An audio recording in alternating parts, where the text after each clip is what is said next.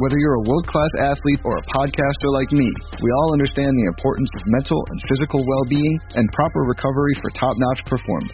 That's why I'm excited that Unified Healing is sponsoring this podcast. Unified Healing is a new and super innovative global network of wellness centers powered by Energy Enhancement System, or EE System. If you haven't heard of the EE System, you'll want to listen up. This technology promotes wellness, deep relaxation, purification, and rejuvenation. In hundreds of locations across the globe, access to a center is easy and affordable. Interested in experiencing the EE system technology for yourself? Go to unifiedhealing.com slash bluewire to learn more and find a center near you. That's unifiedhealing.com slash bluewire. No material or testimonials on the Unified Healing website are intended to be viewed as medical advice or a substitute for professional medical advice, diagnosis, or treatment. Always seek the advice of your physician or other qualified healthcare provider with any questions you may have regarding a medical condition or treatment and before undertaking a new healthcare regimen, including EE system. This is Greg Olson, inviting you to check out my new Blue Wire podcast, TE1, where I interview tight ends throughout the history of the NFL who have helped revolutionize the position. TE1 is presented by the Chevy Silverado. The Silverado is all about grit, it's strong and dependable, exactly like playing tight end. Just like the incredible players we sit down with on the podcast, the Chevy Silverado is in a league of its own. Strong, advanced, and dependable. Download TE1 today, wherever you listen to podcasts. Blue Wire.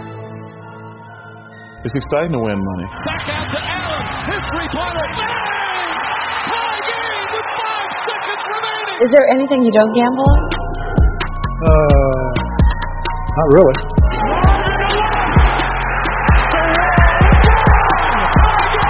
Gambling god, fickle bunch. Oh yeah. So easily offended. Gambling's not your problem. You're just an idiot. And we welcome you into full slate of Blue Wire Gambling Podcast. My name is Greg Frank. You can find me and all of my gambling picks on Twitter at Undercover Greg. Joined as always by our co-host and producer Alex Uplinger. Find him managing our podcast Twitter at full underscore slate underscore pod. We're recording late on a Thursday night, early on a Friday morning on the East Coast.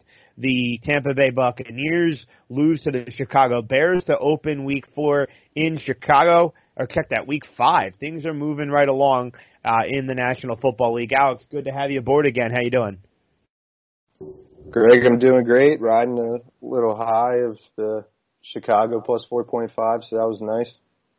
Yeah, there you go. Yeah, I saw you uh, got on the Bears, and uh, yeah, it, it is frustrating. I saw your text that you were thinking about the money line live. That's always a uh, a tough scene when you. I, I personally have felt that not taking something that wins is worse than losing.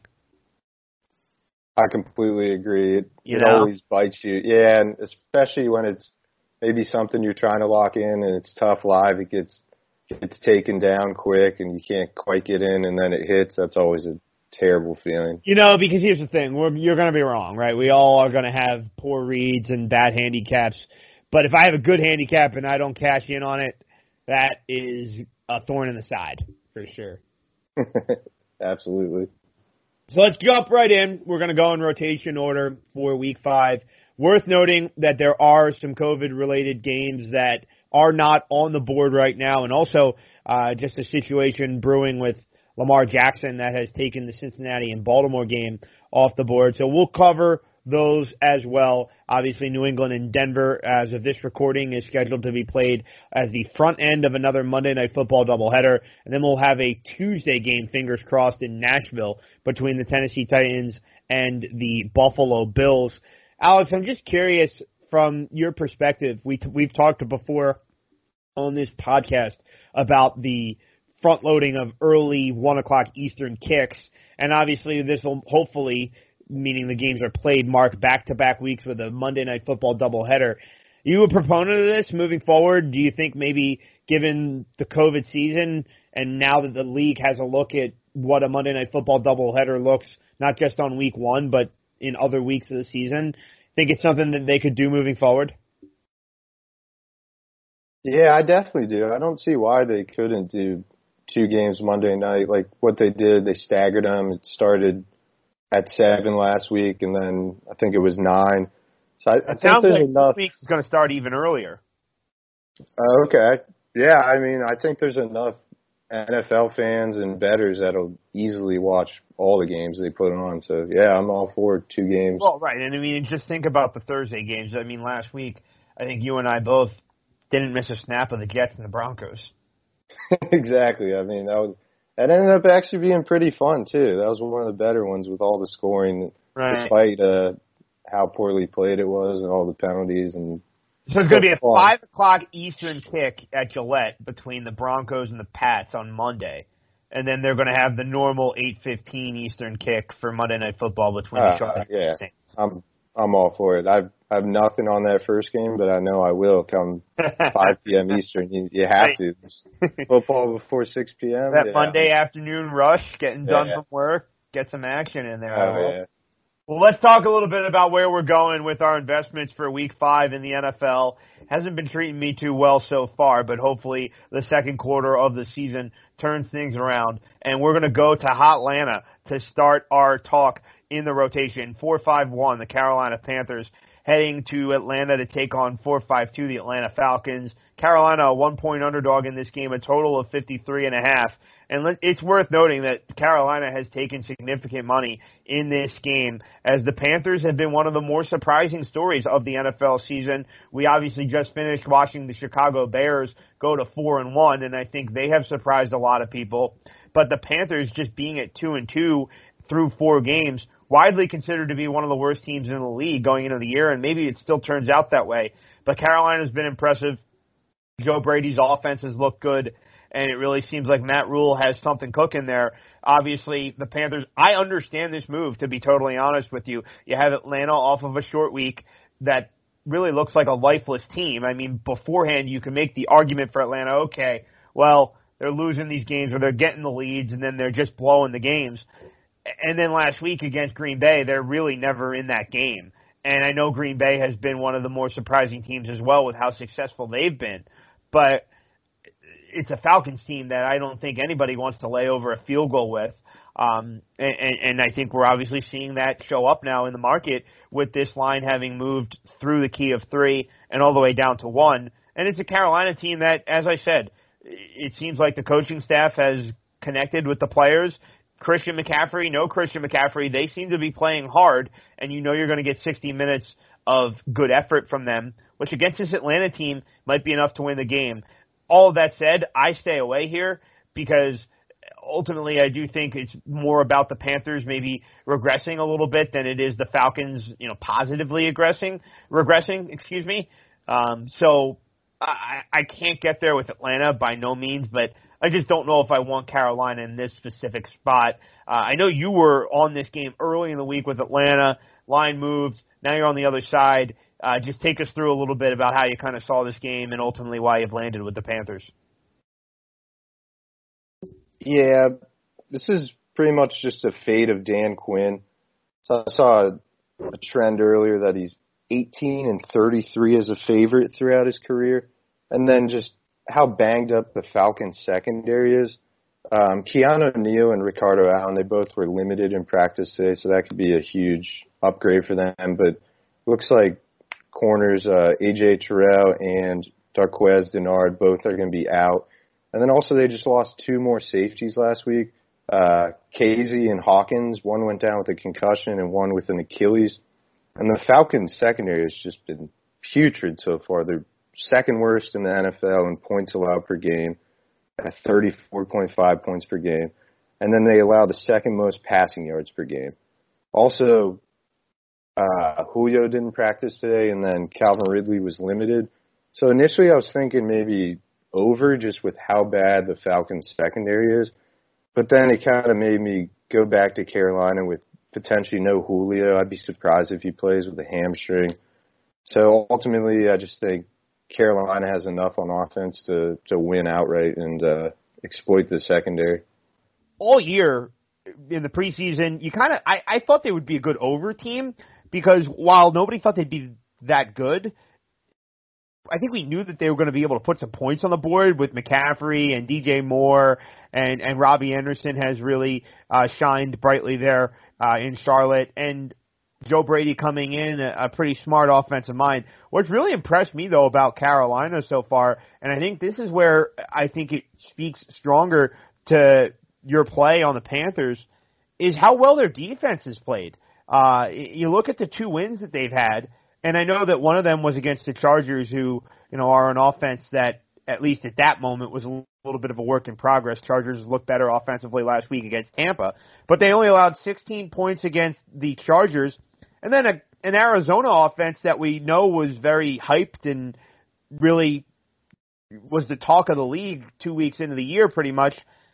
They really shut them down. You know, Kyler Murray could not get a lot going against them. So that's where my excitement would come from with Carolina is that you have a very young defense here that seems to be playing inspired and wants to really prove that there are some NFL players. Jeremy Chinn, the rookie safety, looks really good. Derrick Brown, the defensive tackle out of Auburn, has proven to be worth the seventh overall draft pick. If this defense continues to play well, they're going to win this game because, as you said, the Atlanta defense has been a nightmare. So those are my thoughts kind of on Carolina probably lean that way, uh, but ultimately I'll probably stay away from this one. Any final words on uh, Carolina and Atlanta? I think it's worth noting if Julio can't go, they're they're in big trouble. They're they're going to be going with an old rickety Todd Gurley and maybe a banged up Ridley and then a, a third wide receiver. A Hurst Hurst is solid, but yeah, I can't see them putting up too many points. That's why I stayed away from the over and ultimately landed on Carolina to win outright. All right, let's go from one divisional matchup to another, from the NFC South to the AFC West, where we have the Las Vegas Raiders catching 11 and a half on the highway against the Kansas City Chiefs. And the Chiefs, obviously, you're paying a premium with them when it comes to backing them against the number. But give them credit. They have been covering these big lines. Three and one against the spread this year are the Chiefs, and of course four and zero oh straight up. Uh, and when we look at the Raiders, uh, I think it's pretty simple. Derek Carr, uh, in his career, has not played that well at all at Arrowhead Stadium, uh, and this is one of the stadiums that is allowing some fans in. Uh, but the Raiders last week really couldn't keep up with the Buffalo Bills and the offensive juggernaut that they've been uh, as the Bills got out in that game and continued to uh, really front run pretty much the whole way. 14-3 early lead for Buffalo and uh, Vegas got within one point at 17-16, but then the Bills continued to uh, play from ahead. And if that's a similar game script again I there's no chance here, and and and Kansas City will probably cover another big number. I think the only chance for Vegas is to go in there and dominate in the first half and get Josh Jacobs going right from the gate, right from the get go. Because not only did we see Vegas chasing points against Buffalo, but remember when they were pretty steep underdogs, still less than a touchdown against New England a couple of weeks ago, the Patriots got out in that game and had a 13 to 3 lead and ultimately that game never got any closer than the 13-10 score that it was at half. So the point being here, the Raiders aren't a team that you really want to count on when they need to play from behind and I think that could be the situation here. Probably going to stay away. We also have another high total here of 55 and uh, we know about the Chiefs offensively and, and the Raiders – have been at least respectable on the offensive side of the ball. So I just don't see anything here that I want to play. I don't know how you see this, Alex, but this will be a stay away for me. I think your point about Josh Jacobs kind of leans to the under. I have nothing official, but I think if the Raiders are going to keep this remotely close, then I think it it has to go under. I think that they're going to have to run the ball and control the game, like you're saying. Try to keep Mahomes on the sideline as much as they can possible. So I think it'll be a heavy dose of Josh Jacobs. I think this could go under. It feels a little high for for this total. Yeah, I mean, and hey, the Chiefs. If there's one weakness, you know, one Achilles heel, it would be that their run defense is not very good. And so I think that we know that Oakland or check that Las Vegas, they're going to want to be aggressive in the run game and try and hit some big plays with their first round draft pick from a year ago. Um, the question is, you know, how how sustainable can it be? Because we know that New England was a team that even had Cam Newton played last week, we knew that New England was going to be a team that wanted to come at them with the run.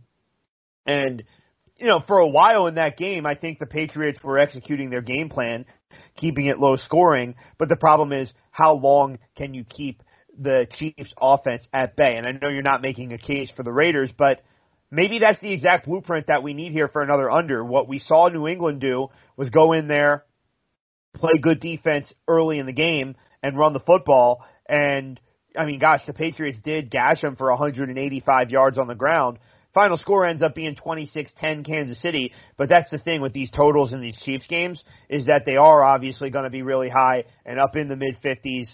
And so if you do get a slow start, then you don't have to sweat anything. It's still going to stay under even after the Chiefs offense wakes up like it did against the Patriots last week. So just something to note there with the, with the the value in the number. To get a game over a total of 55, 56, the offenses have to be clicking almost right from the start. Yeah, and I don't think I don't think Carr can can necessarily be clicking from the start. Exactly, that's a great point. Kind of has to go pretty much perfect unless there's a bunch of turnovers, a maybe a pick six or so. 55 is just really tough to get over, but also we've been getting crushed on under, so I'm a little hesitant to play that. So let's keep things moving and go to the nation's capital where we have the Washington football team hosting the LA Rams. Rams number 457 in the rotation, total of 47 in this game. And obviously the big story is the home team here, the Washington football team, making the change at quarterback. Ron Rivera going to his former quarterback in Carolina, Kyle Allen. Dwayne Haskins is benched. Alex, before we get into side and total in this game, uh, what you know, you're in that area. What'd you make of the Haskins benching this week? I kind of looked at it as well. It's probably just as simple as a new coaching staff that, granted, was working in the NFL last year with Carolina and therefore scouted Haskins, I'm sure. And when you see them pull the plug this quickly, I think it's a sign that they probably weren't that high on Haskins in the first place. And now that he hasn't played well, it was always going to be a short leash. And in a bad NFC East, they might think, hey, you know, Kyle Allen in Carolina won us a few games and at least kept us competitive. Let's see what happens. And if we do stink, then we're going to be at the top of the draft again looking for another quarterback. So that was my read on the quarterback change in Washington. I wonder how you see it. I honestly think it's complete bullshit. I think it was entirely too early. Um, Really? I don't know. Yeah, I don't know how you can uh, start the year saying that this is our quarterback, and then you Yeah. only give him four games. Also, he was coming off one of his better performances. Uh, granted, no touchdowns, but no picks. Uh, threw for So 200 that's interesting. yards. Like, if you think that, then like, how do you think the team responds? Like, how do you think the rest of those guys for Washington will go out there and play? Like, are they going to check out, or is it an alarm clock going off that hey, nobody's safe here? Like, how do you kind of look at this from a motivational edge? Yeah, I don't know. It it might be a slight upgrade with Kyle Allen just because he's The so well for him versed is higher, right? Like, and he's just more well versed in this offense. Also, they were reporting that Haskins his work ethic was low and his his prep and studying was down, which I could see. So I think Kyle Allen is probably a bookworm guy, and he's really uh, got a grasp on this offense. And I mean, he did fairly well last year. They averaged 24.9 points per game in his starts. So, I mean, that's pretty solid con- considering what they've been doing so far this year. I just I think it was a little too early, especially how Haskins looked uh, last week against the Ravens. He didn't he didn't look bad. He performed pretty well. I just think if this is uh, your first round pick the other year, you kind of have to give him a little longer leash. Granted, this is a new regime, so it's not their guy by any means. So I, I can understand the move. I just think it was entirely too early. So as far as we look at this game, you know, I don't have much here because I have no interest in laying this kind of a number with the Rams, uh, who are making another trip cross country. Although McVay has been pretty good in the Eastern time zone, the Rams, and we'll get to the Giants later on, but the Rams looked lifeless last week offensively, and it certainly didn't look like a team that should be given this many points. But at the same time, you know, so while I when I first saw this number before the quarterback change, I thought, oh well, I'm, I'm I might look to back Washington here. You know, this, this seems pretty steep. And Washington, let's remember that game against Baltimore for us gamblers was was right on the number. You know, and Baltimore ends up covering the closing line by the hook. But if you got in early on Washington plus the 14 and a half, you cashed as it landed right on 14. So the point I'm making is I initially thought, all right, well, you know, Antonio Gibson, the young back, looks good there, and McLaurin's a good young receiver. They at least have some young pieces, and certainly a lot more young pieces on defense where you can point to and say, all right, they're, they're building a little something. And so my initial lean was to that side. But then the Kyle Allen stuff, while I do think, as I said, maybe his floor is a little higher because Haskins just seems to be this big dart throw every week. And Allen, as you said, knows the system and should go out and make the safe throws. It ultimately became a stay away for me because I just don't know how the rest of that team responds. Again, it's a pretty young team. So I initially was leaning towards Washington uh, because the Rams just don't didn't look like a team that should be given this many points against the Giants last week. Uh, but then the quarterback change just said, you know what, I'm gonna I'm gonna sit this one out. You actually like the total though. Yeah, I'm actually in the same boat. I, I was looking at the side initially, and then the quarterback change kind of screwed me up. But I'm still to ride with the over. Um, Ron Rivera is kind of an over machine as an underdog. He's 20 and one to the over when he is a dog of more than six points, and currently they're plus 8.5. That that feels high, and over 45 doesn't feel like that much. Granted, Terry McLaurin was limited in practice today, but he was also limited last Thursday, and then he went out and played and had 10 receptions on 14 targets. So I think he's going to go. And I said earlier, Kyle Allen last year in 12 games averaged 24.9 points per game if they can muster something similar to that, I think it easily goes over. 45 just doesn't feel that high, especially with the Rams team that should be able to move the ball and score some points.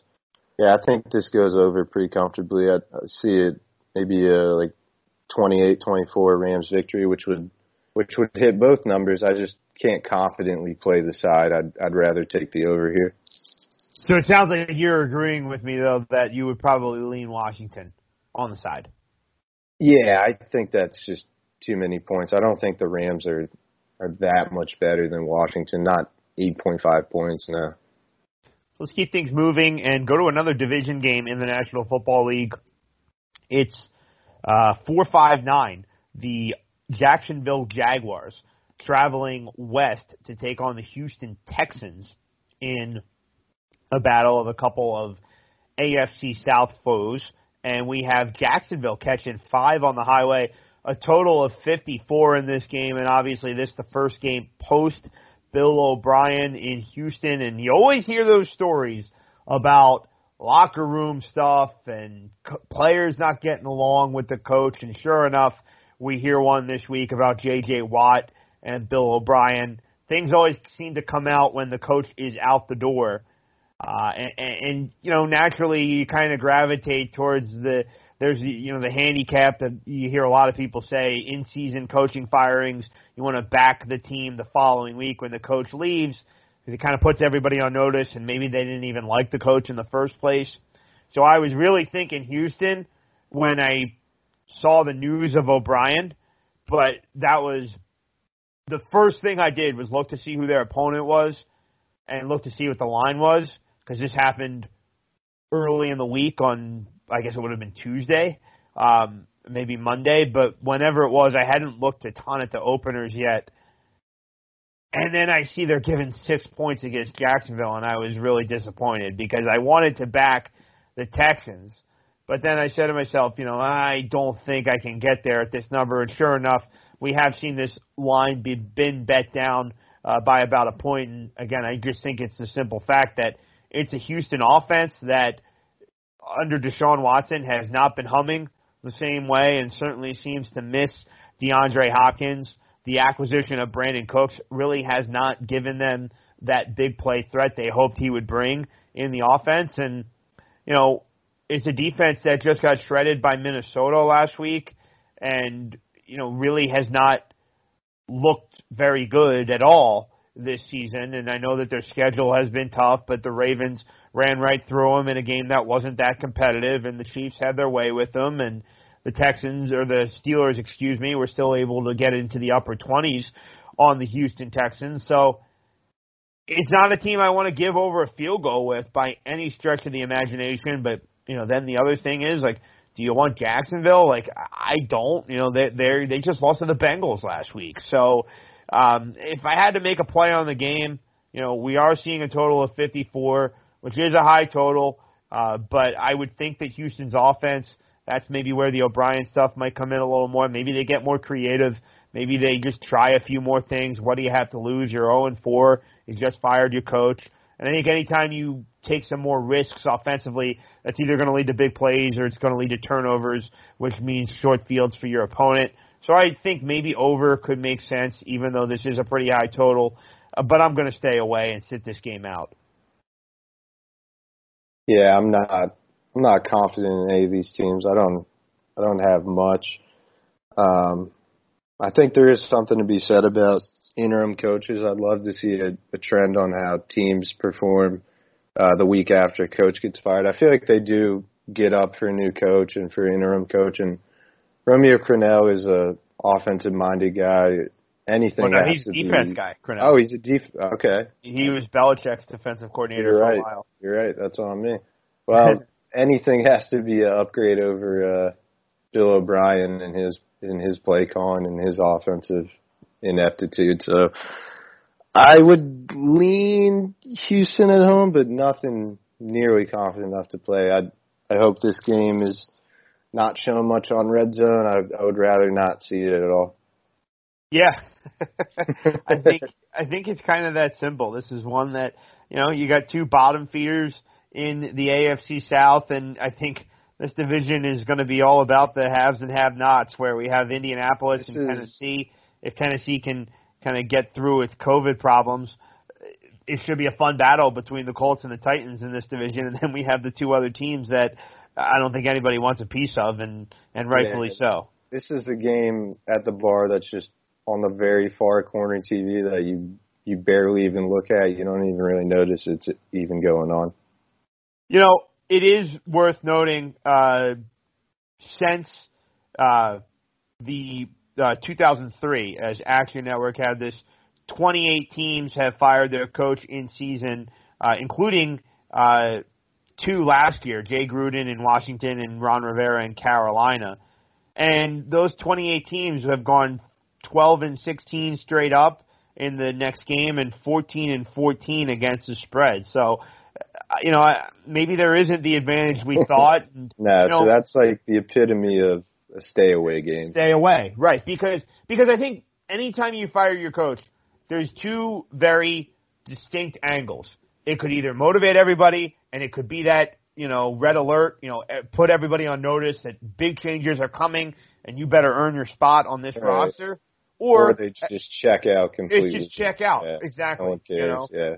nobody cares if they're not going to keep the coach. Then what good do I have to? What purpose do I serve here the rest of the season? So, yeah, I I would stay away from the Jags and the Texans on Sunday. Here's another game that I don't have a whole lot of interest in. We're going to go up to MetLife Stadium where we have the New York Jets hosting the Arizona Cardinals. Arizona number four six three in the rotation. A total of 47 in this one.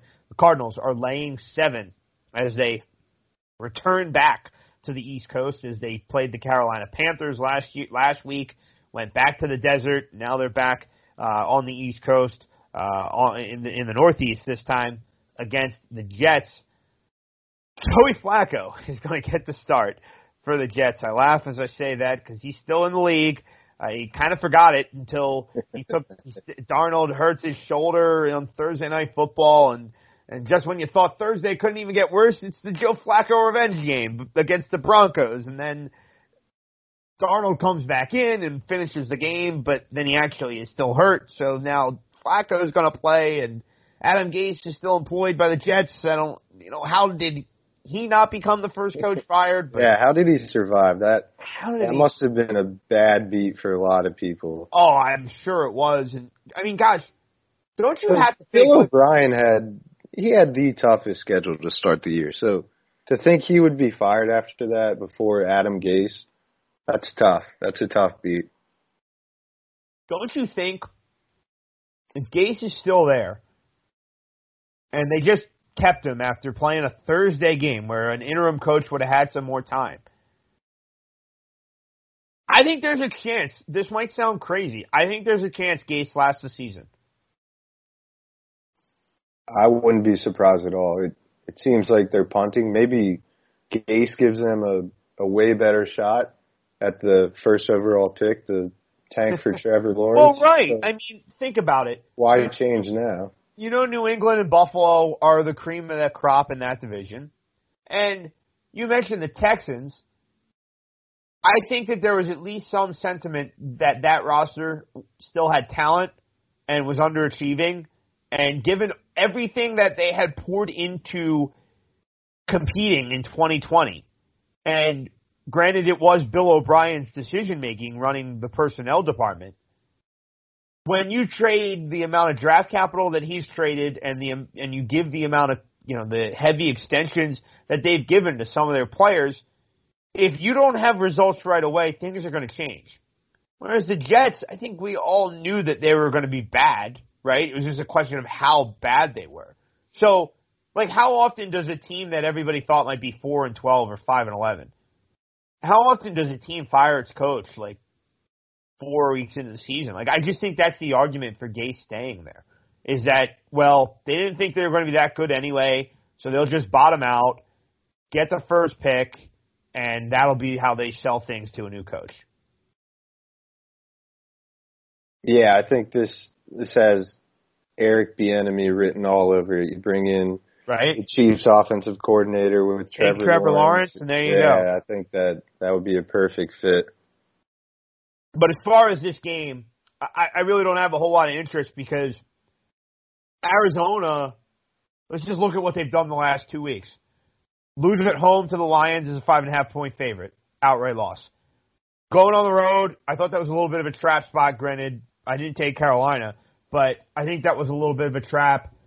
Only laying three in Charlotte against the Panthers, and the Panthers were in control of that game. We talked about that earlier when we talked about Carolina and Atlanta.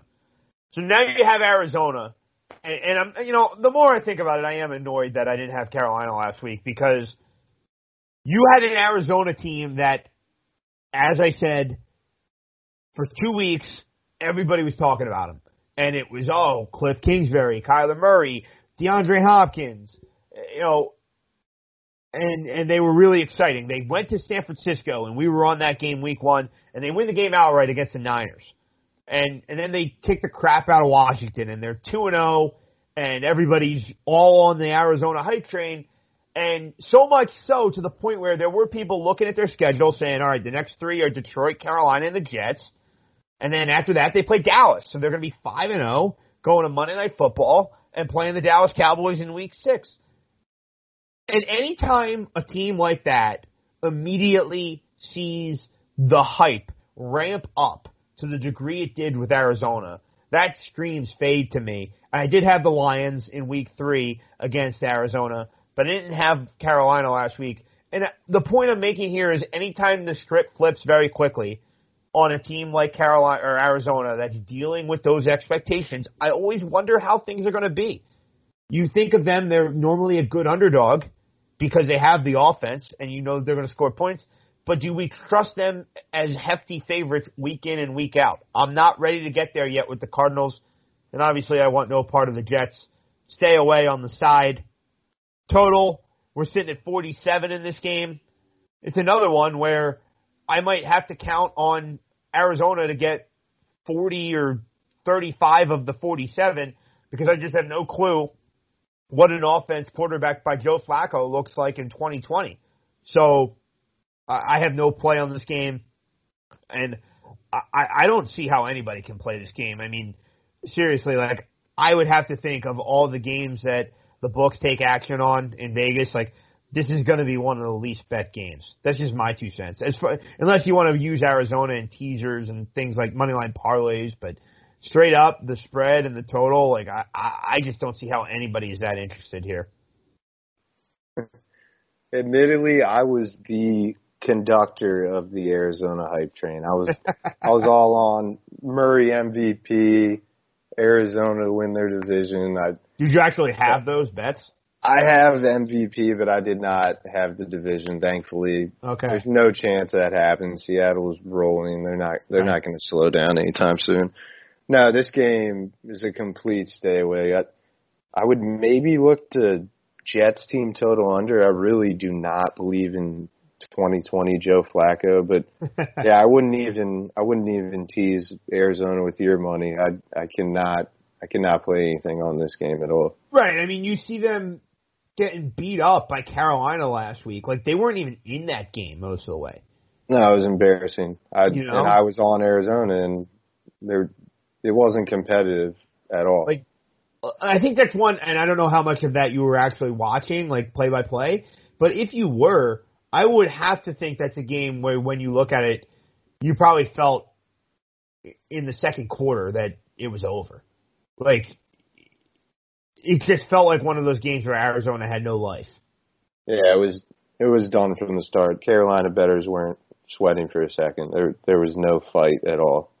So let's move on to a game that we're both a little more interested in, and it is the Battle of Pennsylvania. The Philadelphia Eagles traveling to Western PA to take on the Pittsburgh Steelers. Pittsburgh, of course, off of that unplanned bye week in week, excuse me, in week four. And then we have Philadelphia coming back east after a big victory in San Francisco against the San Francisco 49ers as nine point underdogs. Something I tweeted out last week, and again, I'm an Eagles fan, so I th- I like to think I have a pretty good read on their team. The Eagles are going to be one of these teams when when you see these big lines, if you like them, more, more often than not, you're probably going to want to play the money line, and if you want to fade them, just lay the points. You know, don't tease Pittsburgh or use them money line parlays because the point being is you know, last week the Eagles really needed to get right and they needed to kind of find some steam and find some positive energy and find a find a victory against at that point it was a backup quarterback. So that's kind of how I saw it and why I thought to myself, you know what, I'm going to take a chance on the Eagles on the money line and, and that ultimately cashed it longer than three to one. But here I, I look at it the complete other way, where now we have a really bad spot, I think, for the Eagles cross country travel back east off a prime time Sunday night game. And we have a Pittsburgh team that I think is going to be really hungry to step on the football field again. Ben Roethlisberger mentioned it, how they're pissed off that they got to play all these games in a row now, with the bye week being as early as it ended up being for them. It would have been in week eight, which is kind of right in the middle when you like it. So I think it's going to be a very mad Pittsburgh team that, let's remember, is a lockdown defense. So while Carson Wentz looked like he righted the ship a little bit last week, I wouldn't be surprised if he reverts back to the Carson Wentz that we saw the first three weeks of the season. Uh, and, and then Pittsburgh's defense really brings out all the stops. I actually think the under is an interesting play here too, because one thing that I do think is consistent for Philly, while I mentioned how I think week in and week out they're going to be a d- tricky team to read on, and, and what team you're getting might we might not know. I think the one thing that's consistent is that their defensive line is still very good.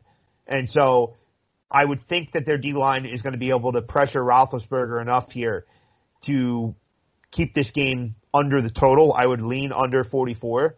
But I think the better play is to lay the seven with the Steelers because I think you're going to get a mad Pittsburgh team that is hungry to get back on the field, as I said, probably has a few more tricks up its sleeve, having the extra time to prepare I'll lay the seven with the Steelers. Yeah, I'm completely with you. I think this is a perfect spot to buy on the Steelers, and I think the Eagles are going to come out flat. Coming off a big win as an underdog, of the little trend here. Since 2010, teams coming off an upset win as a dog of six or more, they've gone 13, 39, and one against the spread in their next. I heard game. this this week actually. I think that's a good trend because you think about it. Come off the highest of highs. Right. You're coming up the highest of highs. You just get a big win, you know, like the Eagles did, and then you're still an underdog. So what does that take? Not only is it, you know, coming off the highest of highs, trying to find a way to, you know, not not be on cloud nine, right, and just play another football game, which can be an emotional battle for teams. But if you're an underdog of six or more in back to back games, you're probably just not that good. You know, and, and that's how I still feel about the Eagles. While they won at San Fran last week, I'm not ready to all of a sudden say they're back. I think this is going to be a very frustrating limp to the finish line, and they're going to end up going six, nine, and one, or seven, eight, and one, something like that. And this is a Pittsburgh team that's going to win a lot more than six or seven games. And Lane Johnson limited today. That offensive line is in shambles already. How are you going to stop that? That Pittsburgh front seven is dominant. Oh, it's amazing. Dupree and Watt coming off the end. Good Right. luck. And also, especially if you think about it, you think about how you, you want to have the playmakers and the explosive guys to maybe attack that secondary because that's where Pittsburgh might be able to be had a little bit more. And Eagles don't have that. So I think it's Yeah. probably a long Are day they- for Carson Wentz in the Are offense. they going? Is it is it going to be Greg Ward again? Granted, he was pretty solid. but DeSean Jackson was limited. and that's the other thing. Pittsburgh has done a very good job defending running backs, and we know that Miles Sanders is one of the few weapons that Philadelphia does have. Yeah, that they actually have, and yeah, again, the this the wide receiver core is just beat up as well. Jeffery didn't practice today. I don't know if he'll play. DeSean Jackson, even if he plays, Tight end, but How obviously Dallas be? Goedert remains out. yeah, Goedert is on the IR. Just I I'd go back to that offensive line versus the Pittsburgh front seven. Just good luck. I I think it'll be a long, long day for Wentz. For You're with me Steelers, leaning uh, under though. Yeah, I could see the under. I I don't see how Philly can score nearly enough to to make it over. Maybe maybe a play on the Eagles team total under. Right.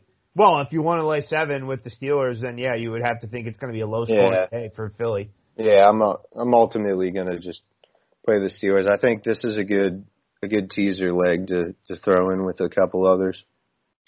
Completely agree with you there. Before we hit our commercial break, let's just touch briefly on the uh, game that's off the board right now.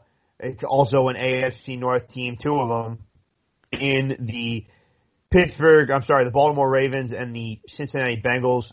This game was available earlier in the week, and both of us were a little frustrated before we hopped on about not betting it because we saw that Baltimore was a 13 and a half point favorite. I did not see what the total was, but Lamar Jackson does not practice Wednesday or Thursday this week. Doesn't sound like it's anything too serious, but anytime you see a quarterback not practice, the bookmakers are going to get out in front of that and take the game off the board for liability purposes, obviously. But I did think the Bengals, and this is one I'm curious to see how it adjusts to uh, when it comes to uh, prime time or uh, the, when it comes back on the board, I should say, because I did think the Bengals were pretty interesting at 13 and a half. They've been covering numbers three and one against the spread in Cincinnati. I mentioned the when we were talking about Washington and how Washington was, you know, kind of in that game for ATS purposes against Baltimore. Well, Baltimore it was an unconvincing 14 point victory. It kind of felt like they just kind of lollygagged a little to the finish line. And you got to think that the Bengals are a pretty confident group. Just they get their first win, right? And Burrow has already talked about how you know he hates losing, and he obviously did very little of that in his college days. So I, I just think that's a good locker room right now in Cincinnati. You're going to give me two touchdowns. Again, I don't know that we're going to get two touchdowns come Sunday, but I'm going to be looking at the Bengals.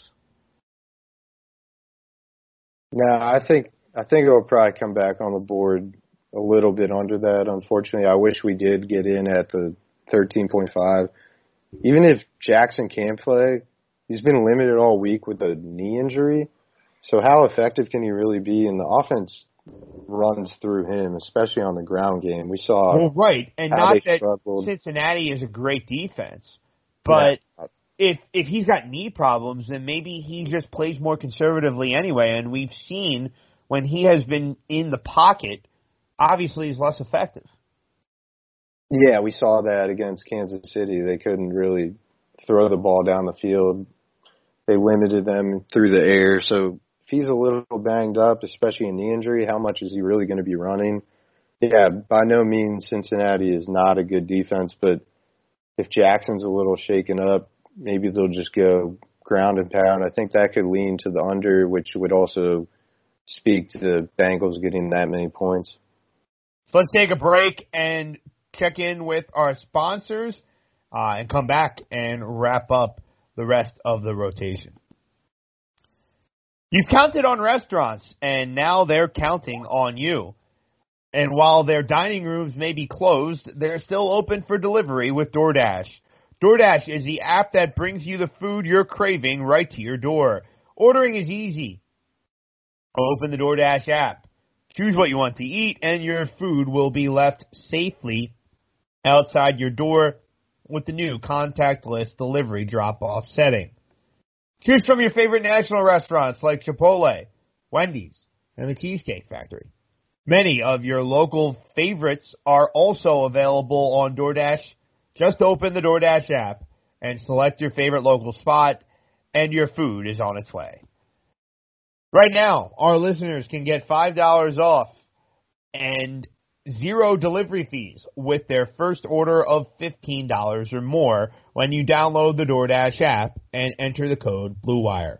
That's $5 off your and zero delivery fees on your first order when you download the DoorDash app in the App Store and enter the code BLUEWIRE.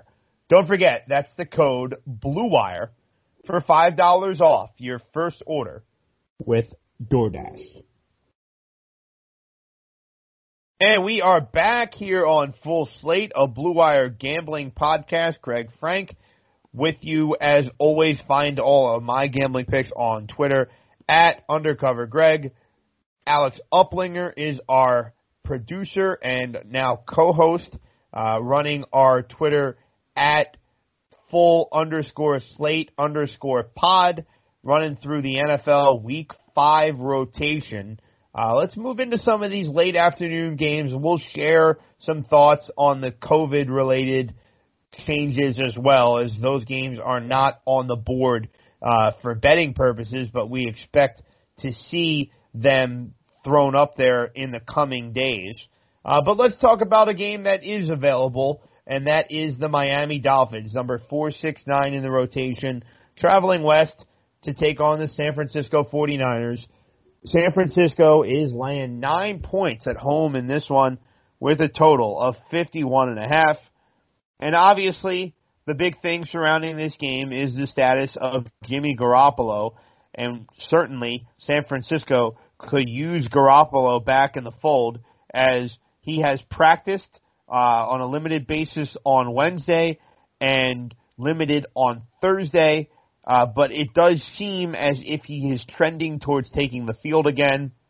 But Alex, I'll just say this: a general rule of thumb for me, especially with a number this high, is anytime we see quarterbacks return from injuries or quarterback changes, if you see, if you if you have a big spread, I just I just don't want any piece of it because I just think the variance might be pretty high.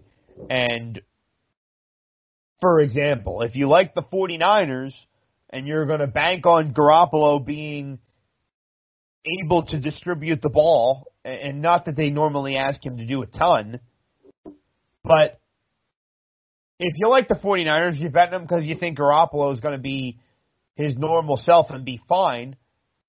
But I just don't know how you can bank on that here. You know, so when anytime there's a quarterback change or a return from an injury, it's just a general rule of thumb for me that that first game back with the quarterback returning or the change, it's hard for me to bet on it in either way, shape, or form. And then we look at the other side. We have a Ryan Fitzpatrick quarterback team, and we know what those teams do. Fitzpatrick can be one of the highest, widest range of outcomes quarterbacks in the league. We just saw Nick Foles tonight. He's right up there with Fitzpatrick when it comes to wide range of outcomes. You have no idea what you're getting on a weekly basis. Nine point line here. San Francisco off the loss. I I don't see much that I like here. Uh, one note is that Byron Jones was a full participant in practice, so that's that's good for Miami. That's their best corner, their biggest free agent signing. Yeah, I don't I don't want anything to do with this game. That line feels a little high, but like you were saying, it's tough to to predict what you're going to get from Fitzpatrick. Just such a wide range of outcomes. That nine just feels a little high. I, I think if anything, I would play the under. Maybe Garoppolo comes out a little sluggish if he does play, and they they rely more on the ground game, and then you hope that uh, San Francisco can can slow down the Fitz magic. Maybe he doesn't have it this week because so inconsistent. Who knows what he's going to show up with? Here's the other thing about Fitz magic. For as great of a DFS play as everybody thought he was last week, and I had Miami plus the seven. It pissed me off. I got the best of the number, and they still lose by eight against Seattle. But against that awful Seattle defense, he throws two interceptions and does not throw a touchdown. So and what they kick four field goals. Right. I think the the over pushed. Yeah, I lost exactly my hook there. I got fifty four and a half. Okay, Final, I think I I think I had fifty. Yeah, I think I had 54 and it. Yep. Wow. Beautiful. Yeah. So that, I think that's the exact point though with Ryan Fitzpatrick is that you're going to have games when he looks pretty bad like he did last week, even though he ends up throwing for over 300 yards against Seattle. When everybody kind of thinks it's a good spot for Fitzmagic against a bad defense. Well, but that Seattle secondary, that's it's the worst it's the worst in the NFL the for the NFL, exactly. Game. Yeah. But then you're going to have games like last year when he goes into Gillette Stadium with the number two seed in the AFC on the line for New England, and he beats them outright as a 14 point dog or whatever it was. So, you know, 10 point dog that season opener when he was in Tampa, he goes into the Superdome and beats the the Saints. Like, it's just that's what he does. Magic. Yeah, that's the magic. That's the magic. and, and, and so maybe this is the exact spot where the magic strikes. But if you watched them last week, like I did, because I backed them, I was just like, I this is annoying. Like they keep kicking field goals against a bad defense. Yeah. You know. So I'm not going to look at anything here in Miami and San Francisco. One game that I'm very interested in that is in the Big D as the New York Giants, number 471 in the rotation, take on the Dallas Cowboys, number 472. And I'll just tell you right off the bat, this is my favorite bet of the year so far in the National Football League. I am taking the New York Giants plus the nine. Think you can still get nine and a half at some shops. You might have to lay 20 cents to do it, but the Giants are catching nine, nine and a half, total of 54. And I think the Giants are a great bet here because when we look at the Giants, I think coming into the year, everybody kind of felt like, all right, Daniel Jones, second year, Saquon Barkley, you know, and, and Darius Slayton looks like a nice revelation for them on the outside. I think everybody kind of thought the offense might look okay. And the concerns were on the defensive side of the ball. Well, guess what? Their defense has played well. They are fifth in the NFL in total defense. You pick a defensive metric and they've done well. And Jared Goff last week acknowledged that. That people were asking him, well, what happened? You know, you, you guys offensively did not look very good, the Rams against the Giants. And he just came right out and said, you know, the Giants defense deserves a lot of credit. They played well. And so I, that was the side of the ball that we had a lot of concerns about. You know, coming into the season, they released DeAndre Baker and they bring in Logan Ryan right before the season starts, and it's like, oh well, their secondary's a mess, and their front seven's not good enough to make up for it. Week one, Pittsburgh's going to have a field day with them. Steelers only scored 26 points. Giants were in the game. Daniel Jones turned the ball over in the red zone in that game. You know, so if you're going to give me this Giants defense that has been playing so well, as I said last week against the Rams, Giants hold their own. And if the offense could have gotten anything going, Giants would have a chance to win that game outright as a two touchdown underdog. So the question with the Giants is always going to be on their offense. But when you need to get the offense going, there's no better defense to play than the Dallas Cowboys. I mean, what an absolute train wreck of a defense. The Cleveland Browns destroyed them last week on the ground, and I know that Saquon Barkley's not there for the Giants anymore, but I wonder if it matters because the Browns did whatever they wanted. Even Jarvis Landry throws a touchdown. But 307 rushing yards for the Browns last week, and that's a game that Nick Chubb gets hurt in. Whew. If you're laying this kind of number with the Cowboys defense, more power to you because this is something we've talked about. If your defense cannot get off the field, how can I lay points of, like over a touchdown with you? That seems crazy. And so this feels like the perfect get right spot for this Giants offense and Daniel Jones. And maybe he's thinking that too, watching one of his quarterbacks in the division and in the same draft class, Dwayne Haskins, just get benched. I think this is a great opportunity for the Giants to right the wrongs offensively and for their defense to keep playing well. Okay, they got 16 against the Steelers defense. Okay? That's the Steelers defense. Now they're playing the Cowboys defense. Let's get up into the low 20s, 22, 23, maybe 24 points. If they can get there, they will definitely cover because then they just have to keep the Cowboys in the low 30s. And this is a Giants defense that's playing well. I mean, maybe I'm missing something, but I love the Giants getting this many points. Alex, what do you have on this game? Greg, anytime someone tells you it's their bet of the year, you have you have to take it, no questions asked. I just I just locked in the the Giants plus nine point five. I uh I don't have much more to add. I, I'm completely on your side now. You you convinced me. This this Cowboys defense is absolutely atrocious, and the Giants are doing it without Xavier McKinney, their uh, second round pick, who was slated to start. So yeah, they've they've looked they've looked pretty solid, and they've been passable. They've been more than passable, an above average NFL defense. Exactly, and if they can get two to three stops on the Cowboys, can can the Cowboys really stop anyone at this point? Doesn't it feel like the it? Cowboys are going to have to score every possession to cover this number. Right, literally, and we've seen the Cowboys turn the ball over a ton of times. So maybe that's just what the doctor ordered for an offense in the Giants that has been cold. You know, like it just feels like everything lines up for the Giants here. Exactly, but does it feel a little too good to be true? Doesn't this feel like a huge number? You know, considering right. all these things, the, the defense is terrible. I mean, like, I'm excited about this game. Obviously, I said it's my favorite spot of the year so far. And then you remember, well, these point spreads are always supposed to be 50-50 propositions, you know? So. Right. Aren't they just begging us to run to the window for the Giants? Mm-hmm. That's kind of right. how it feels, which I did after your, your convincing argument. I immediately took the Giants right now. You know, it's, and, and like, forget how the Cowboys defense is playing.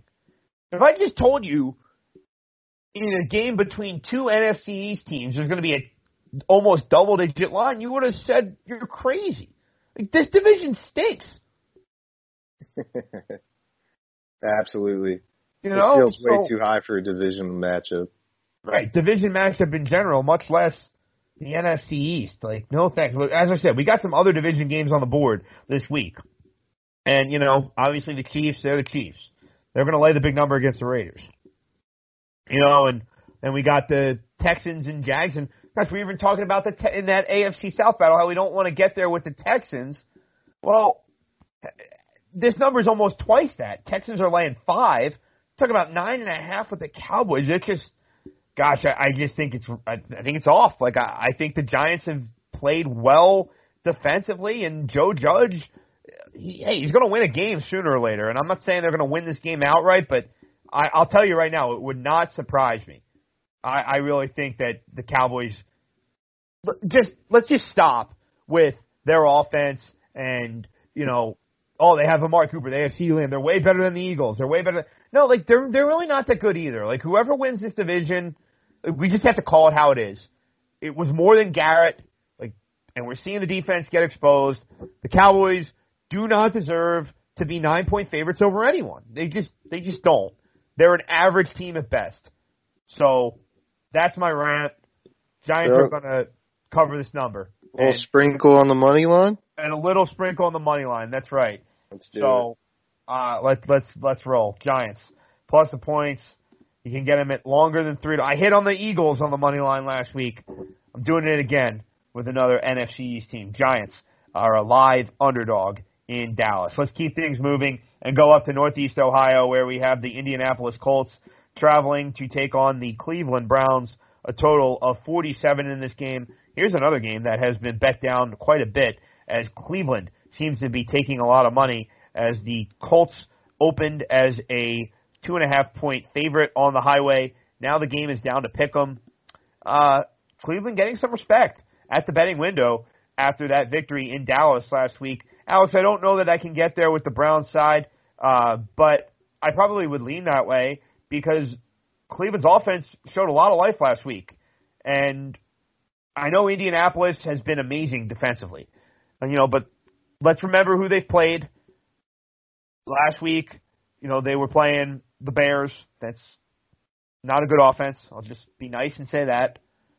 They were playing the Jets, you know, not a good offense. You know, be nice and say that. You know, week one they played the Jags and actually lost that game, even though their defense in terms of yardage held its own. And week two, Kirk Cousins laid an egg. Not saying that Indianapolis' defense is fool's gold. I think they've played well, but Cleveland's offense woke up and, and, and they looked good. And I'm not totally sold on Indy yet. I'll just I'll just leave it at that. So I would lean towards Cleveland, but my stronger play here is going to be on the game to go under the total of 47. And the reason I like this so much is because we know that both of these teams are running teams, right? And even after Nick Chubb went down, D'Ernest Johnson comes in to tandem with Kareem Hunt, and Cleveland is running the ball, obviously with a lot of success against Dallas, as we just discussed. And Philip Rivers is looking every bit the part of a quarterback in his 40s. I mean, Jonathan Taylor gets drafted in the second round for a reason, and they have obviously shown a desire to run the football. T.Y. Hilton has not been himself. So we have a pair of running teams with Cleveland and Indianapolis, but both these teams are top 10 in yards per carry against. And so my question then comes, well, if you have two teams that want to run the ball offensively, but two teams that are good at defending the run, then how does either team score enough to get this total over? I think 47 is too high. So I, I like this game under quite a bit. Yeah, Colts one of the better defenses against the run, and then Browns one of the best offenses with the run. So something's got to give here. What what gives? I would I would lean to the defense. I'd lean to the under. Ultimately, I think I think Cleveland has enough offensive weapons on the outside to probably win this game. I don't trust Philip Rivers at all, but yeah, I think the strongest play here is on the under as well. So let's wrap things up with some primetime games. We'll touch on the COVID games as well, just give some thoughts there. But the games we know that are on the board right now, the Minnesota Vikings traveling to the Pacific Northwest to take on the Seattle Seahawks. Minnesota got its first win of the year. Maybe they're feeling good, reinvigorated. 4-7-5 in the rotation are the Vikings. Number 476 is Seattle. Total of 56 and a half. Obviously, Seattle games week in and week out are going to have high totals. We've seen the Minnesota defense at times in the first quarter of the season struggle. But it's the age old trend of Russell Wilson and the Seattle Seahawks in prime time against Kirk Cousins in prime time, and we kind of know how that turns out more often than not. The Seahawks in night games since 2007 are 26 9 in 3 against the spread. That is hitting at a 74% clip. So initially, my lean was pretty strongly to Seattle, but I do wonder about Minnesota. Their offense seems to have gotten things going. And the last couple of weeks against Tennessee in week three and against Houston in week four, they've gotten Dalvin Cook going. And Justin Jefferson has been a nice revelation for them offensively. Back to back 100 yard games for the rookie receiver. Adam Thielen had a 100 yard game last week against the Texans. So it looks like this offense is coming into form, in which case I do think that maybe there's a chance that they can put up enough points to cover this number. But I kind of stop in saying that because even though there's no fans in Seattle, doesn't even matter for Kirk Cousins in prime time anymore. Is he going to fold under the bright lights? I still lean towards Seattle, and I will probably play it. But I will say, I will hope that this gets to six and a half, which I think it might because it sounds like there's been some Minnesota money. And I think Seattle is probably better as a teaser leg. I would look at them in a teaser with Pittsburgh this week, as we talked about earlier. Alex, how do you see Sunday Night Football? Yeah, I completely agree. I'm I'm throwing Seattle in with the Steelers in a six point tease, but I'm also going to play the over. It's not quite high enough for this trend, but it's right there. Totals of 57 or higher are 21, 8, and 1 to the over. Wow. That's so that's very convincing and both these secondaries are pretty poor and Jamal Adams didn't practice again today. Bobby Wagner was limited, so that's two huge pieces of Right. their defense. And Minnesota's ranked 29th in uh, passing yards. They give up 291 per game. And Seattle, we know, can exploit that. They have some great deep threat weapons, some great passing options. And I think Another this thing too that I'll add on the defenses, you mentioned the secondaries. I know that Minnesota got Yannick Ngakoue in trade from Jacksonville, but Danielle Hunter might miss the season. Like his trainer came out this week and said he might need to take the whole season off, and Seattle really misses Clowney. Like neither of these teams, particularly Seattle, can generate much of a pass rush. No, no, no pass rush at all. So I think I think they could pick apart them. Uh, Seattle's second in the NFL in points per game. They scored 35.5 points per game, and then Minnesota's right there at 26.5 points per game. I think this could easily get over. My biggest concern is that Kirk Cousins in prime time is he going to lay an egg again like he usually does? Yeah, no, uh, that's and that's why I can't play Minnesota here. I mean, I, I just uh, while I, as I said, the offense waking up kind of makes me want to take the seven. Just as I say that, again, it's Russ and Pete Carroll in primetime Sunday Night Football. Granted, they needed a big play from the defense, but they covered that Week Two number against the New England Patriots, and that was a game that was high scoring, and Cam was able to match Russ almost score for score. Still not sure if Cousins is going to do that. And as I said, I think because my initial lean was so strong on Seattle, I probably still will get there. It is a little bit of a Joe Public play, uh, but I think I'll probably get there with the Hawks on Sunday Night Football um, for at least one unit. Let's wrap things up with Monday Night Football. The LA Chargers traveling to New Orleans. It sounds like this game is still going to be played in New Orleans as they had the hurricane stuff that was potentially bumping the game to. I think they're going to play in Indianapolis. You know, 2020. I guess maybe they're going to play in Australia. You know, I mean, who knows? But um, the Chargers are a seven and a half point dog in this game, uh, and we're seeing a total of 50, 50 right on the dot, I should say. Um, you know, and, and some interesting nuggets to chew on here. Justin Herbert has been named the full-time starter in LA with the Chargers. Not a huge surprise there. We talked about this before we hopped on. The New Orleans defense looks like they're getting healthier. Marshon Lattimore, Marcus Davenport probably returning. Michael Thomas should be able to be returning for them offensively on the outside. So a healthier Saints team, maybe a get right spot for the New Orleans defense that has not played well. Um, you know, a chance for them to eat a rookie quarterback alive. I know no fans, but you're still talking about a rookie quarterback going into the Superdome in a prime time spot on Monday Night Football. Um, seven and a half seems a little steep, but um, I think under is kind of interesting here because, as I said, I think that New Orleans defense back home probably looks to make a little bit of a statement here. Um, obviously, New Orleans last week against Detroit almost let the Lions all the way back in that game. The Lions end up scoring 29 points on the Saints defense. We saw the Saints in prime time get embarrassed defensively by the Vegas Raiders, and obviously that's a Vegas offense that is not very explosive, was still able to hang 34 on them. I think the under is a smart play here, just because, as I said, I do think that New Orleans defense looks at this as a get right, get right game.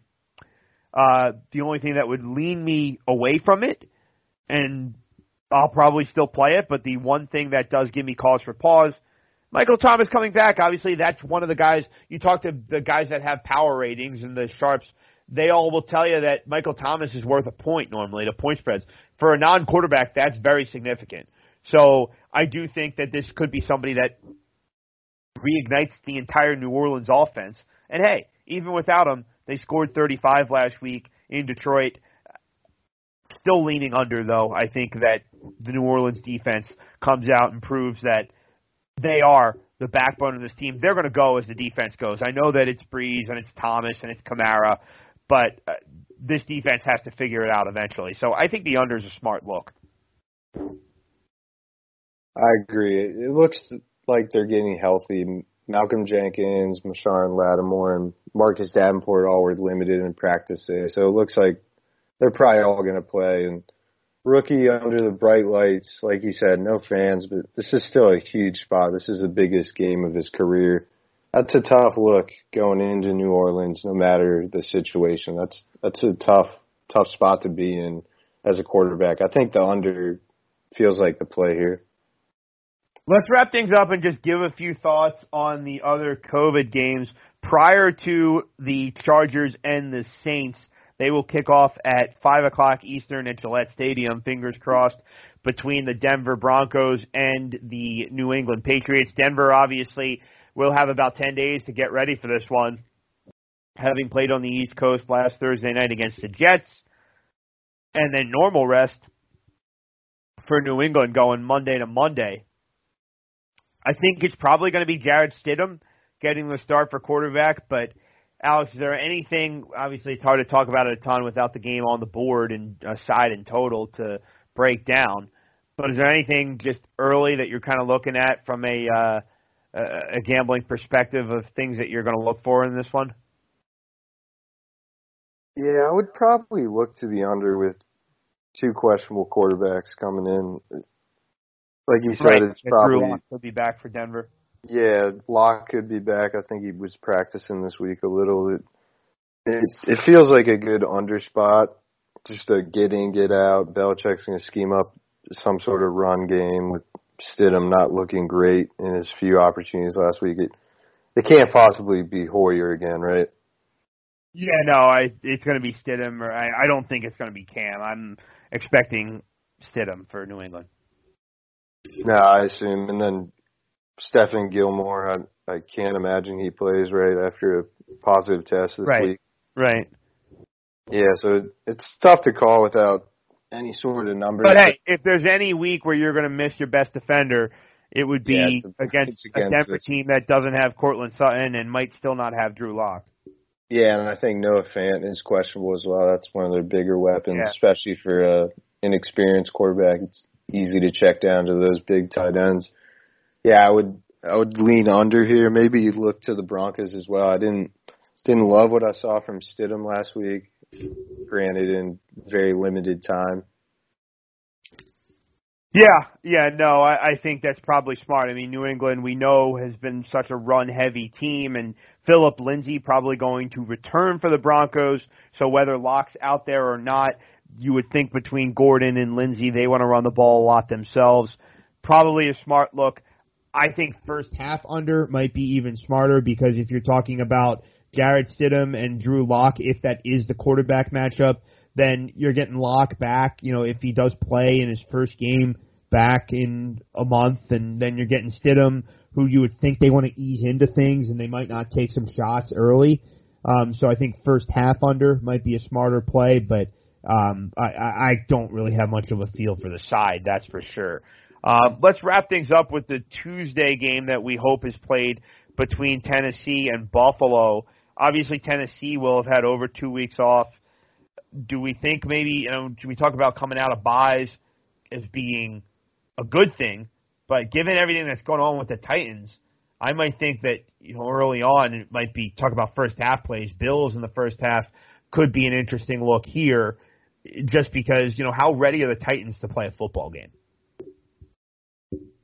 Yeah, I think I think first half under could be a good play. You know, Tennessee, their identity is running the ball.